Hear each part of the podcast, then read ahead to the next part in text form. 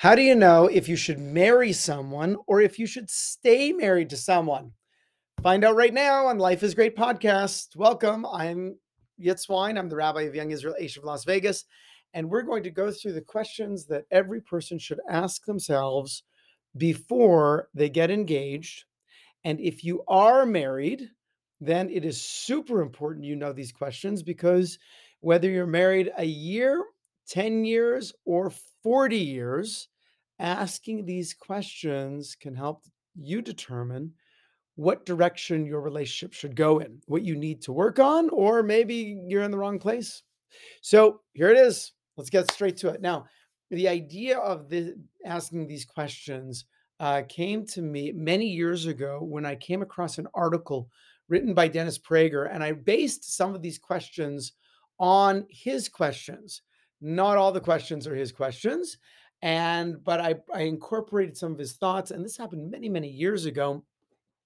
And it's as the years have gone on, it's kind of evolved because I've had decades of experience as a community rabbi and through radio counseling and just personal experience, public and private discussions about marriage. And now I'm ready to share with you all the great questions. And in Judaism, we say that knowing the right question is more valuable than even half an answer, right? The right question opens your mind up to incredible, an incredible sphere of wisdom. So if you ask, if these questions are asked and answered honestly, then they will help determine your decision. Your chances of entering a happy marriage or avoiding an unhappy one are dramatically increased. So the, there are going to be 12 questions plus one. I'm starting with the plus one because the plus one question is the most important and all encompassing question. It is the question that uh, was the answer to me before I got married. I went to my rabbi, Rabbi Yaakov Weinberg of blessed memory, and I said, What is the most important thing I should look for in a spouse? And he said to me the following, and I hope you're sitting down for this because it sounds so simple, but the depths are so incredible, incredibly profound. He said, Do you want this woman to be the mother of your children? That's it. So I'm going to say the most important and all encompassing question is Do you want this person to be the father or the mother of your children? Now, even if you're not planning or able to start a family, this question holds tremendous value.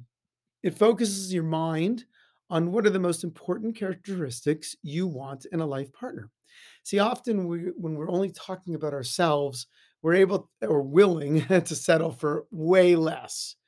It could be that we're having a great time with the other person, that they have something that's very attractive to us. You know, maybe they're a prominent person, they have great mm-hmm. looks, um, and these things seduce us to be too willing to overlook a serious flaw. However, when our children are involved, we become much more discerning. All of a sudden, a great sense of humor is less important than a controlled temperament. Even if the person is a 10 when it comes to looks, they're a knockout.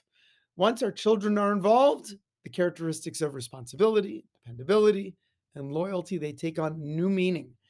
I cannot share with you the number of discussions I've had with people and I turned to her and I say, Tell me, you know, why'd you break up? Why why'd you decide to get divorced? And she would say something like, you know, he picked up a cup, a coffee mug, and threw it across the room. And all I could think about was like, what if that mug hit one of my children in the head? Now, you really think that's the that was the first time the guy blew his cool? Right? Is it the first time he like broke something? Obviously not.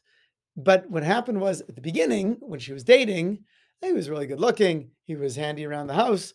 You know, he exhibited kind of strengths of personality that other men didn't. And she was willing to overlook, you know, the fact that once in a while he'd fly off the handle.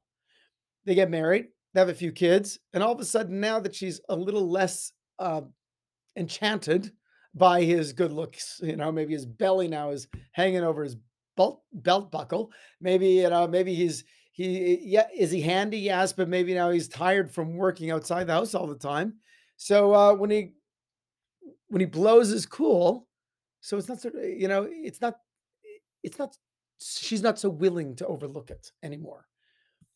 You know, the Talmud explains, you know, it gives a, a series of, you know, uh, unfortunate events that happen to an individual. You know, they're they're they're traveling in through the forest, and you know they, they get bit by a by a bug, and they say, "Oh, the bug bite, is terrible! My my arms swell up," and they get bit by a by a by a wolf, and all they can talk about is the wolf. They get bit by a snake, and they talk, "Oh, I got bit by a snake," and they get like you know mauled by a bear, and all they talk about is the bear. You only talk about the last thing that happened. It's not the last thing that happened. See, I think it's so important you ask this question of do I want this person to be the father or the mother of my children? It's so all encompassing. It really forces you to say what's most important in the relationship. And again, even if you're not going to have children or you're not able to have children, you stop and it, it, rather than being focused on a good sense of humor or good looks, again, you you really get down to the to the the nitty gritty of what would be important to you of the issue of loyalty, of the issue of dependability, of responsibility. You get down to the issue of like, you know, what, what do I, what kind of man do I want to be the role model for my for my son? Um, what kind of woman do I want to to raise my daughter? And when you when you look at that, uh, all of a sudden, you know, yeah, maybe the language a person uses is quite concerning to you. Um, but it's only because you're bringing children into the into the into the equation. If children are not in the equation, then you say, okay, listen, I can I can handle this other stuff. But as many people will tell you, um, Eh, even though if you don't have children, eventually the enchantment of all the wonderful things they have, it, it does fade after a little bit, and and then you get down to the nitty gritty, and that's why it's so important to to put your mindset into that. So the the bonus question is, do you want this person to be the father or mother of your children? Okay. Don't be quick to say yes. Don't be quick to say no. Just kind of think about it, chew on that one for a little bit. Okay, now we're going to go through uh, other questions. I have 12 more to go. Question number one is Is this person your best friend or at least becoming your best friend? So, this is obviously a very different question than the bonus question. See, it's easy to find a lover, it's easy to get excited about a new person.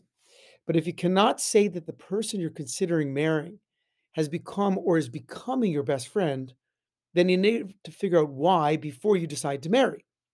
This is probably the single most overlooked question amongst couples, especially young ones. And for good reason, because many people can't answer this in the affirmative. that's that's the value of asking this question.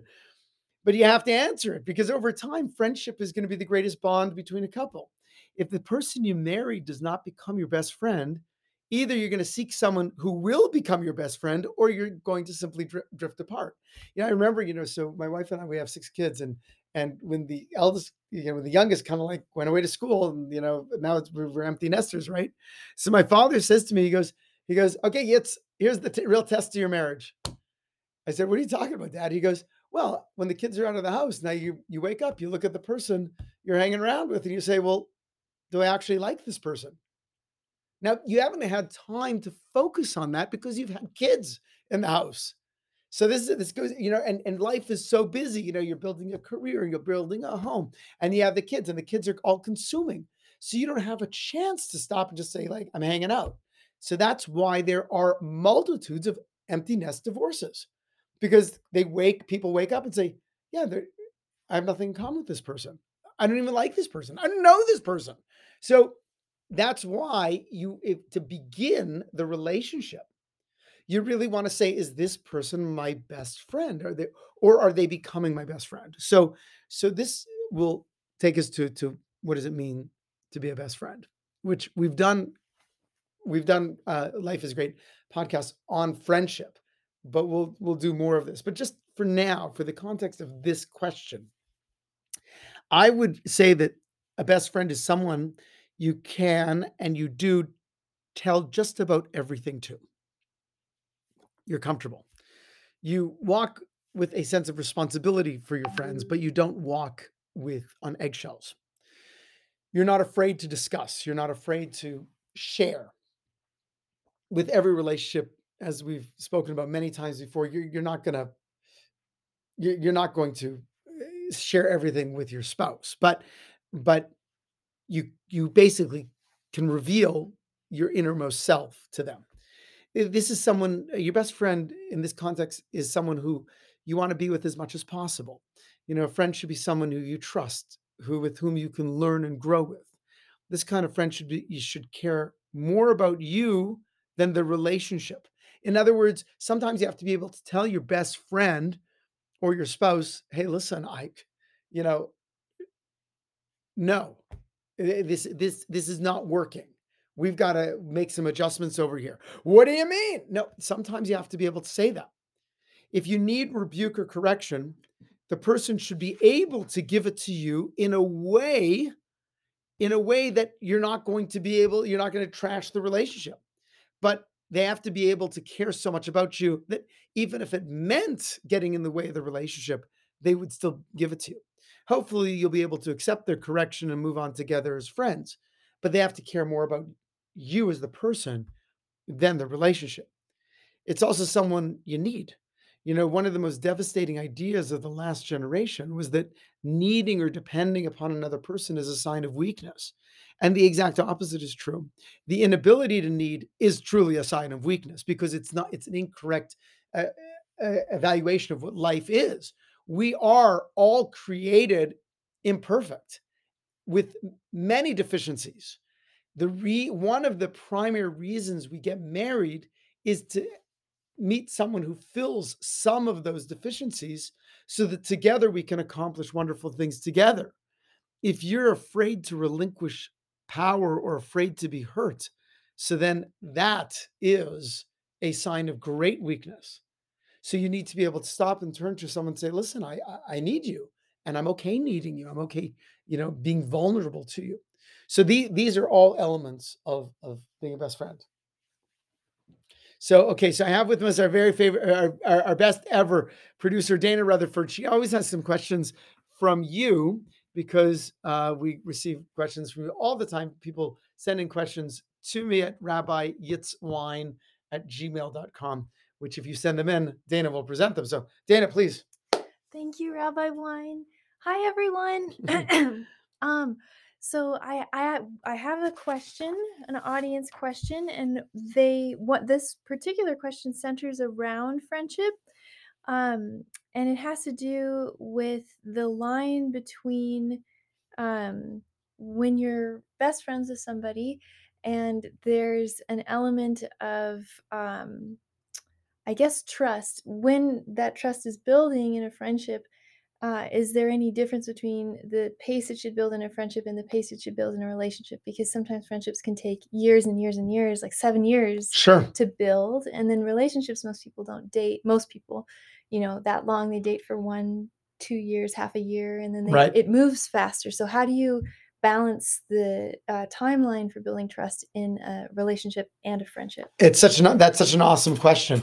See, it really depends on on on the focus of the individual and the relationship. So, in the Jewish Orthodox world, uh, boys and girls don't date until they're ready to marry. So, in other words, when they start dating, they're literally shopping for a spouse.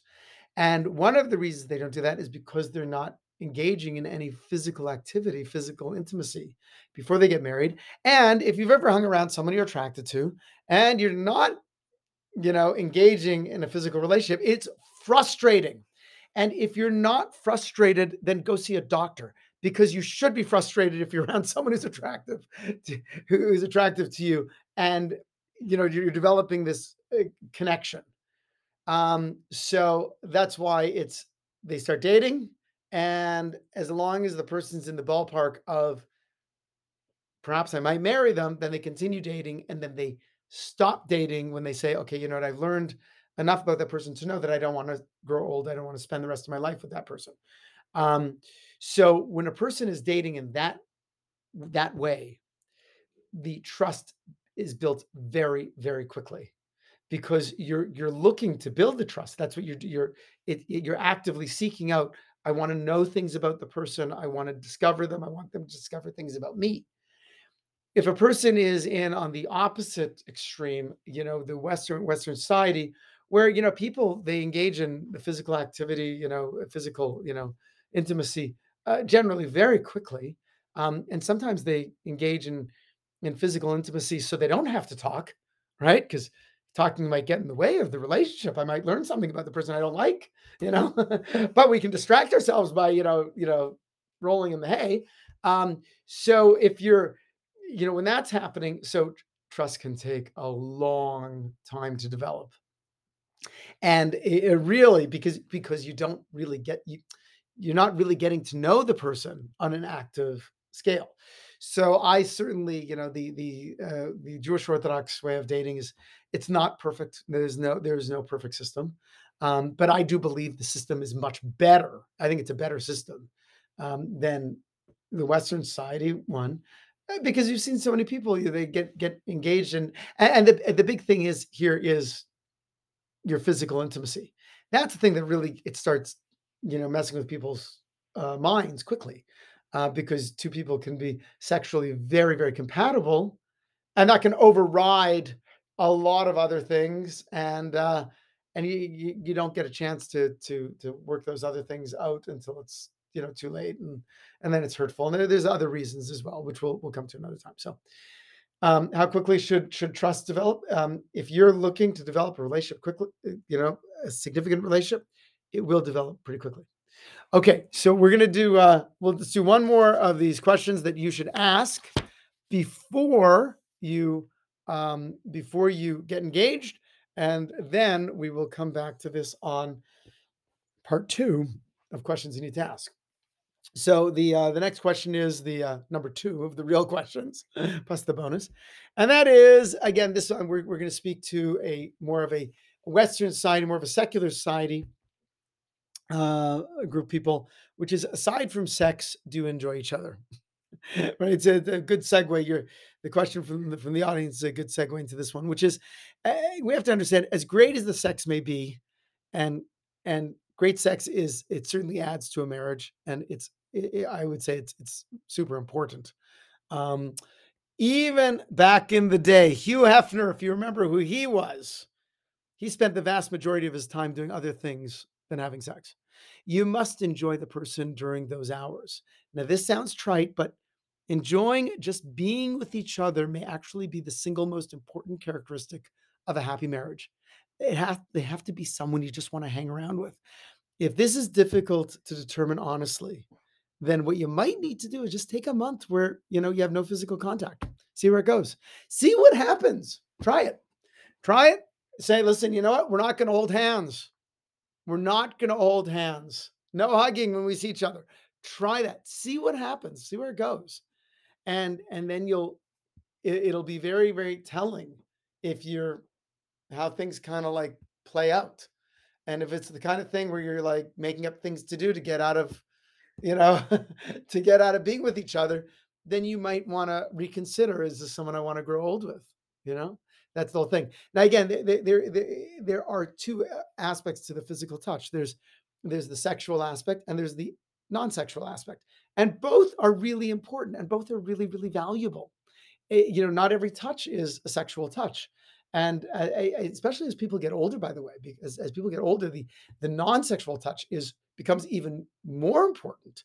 You know, the, than than anything because it it it, it's can still it can still convey a, a, sense of caring and feeling. Okay, so um, so I'm uh, Rabbi Yitz Wyne with Dana Rutherford, and we are going through the questions that you need to ask yourself before you get engaged to somebody. And if you are married, you want to ask yourself these questions as well. And hang on to your horses because we're going to come back very soon with another episode of Life is Great. And we're going to go through the remaining nine questions.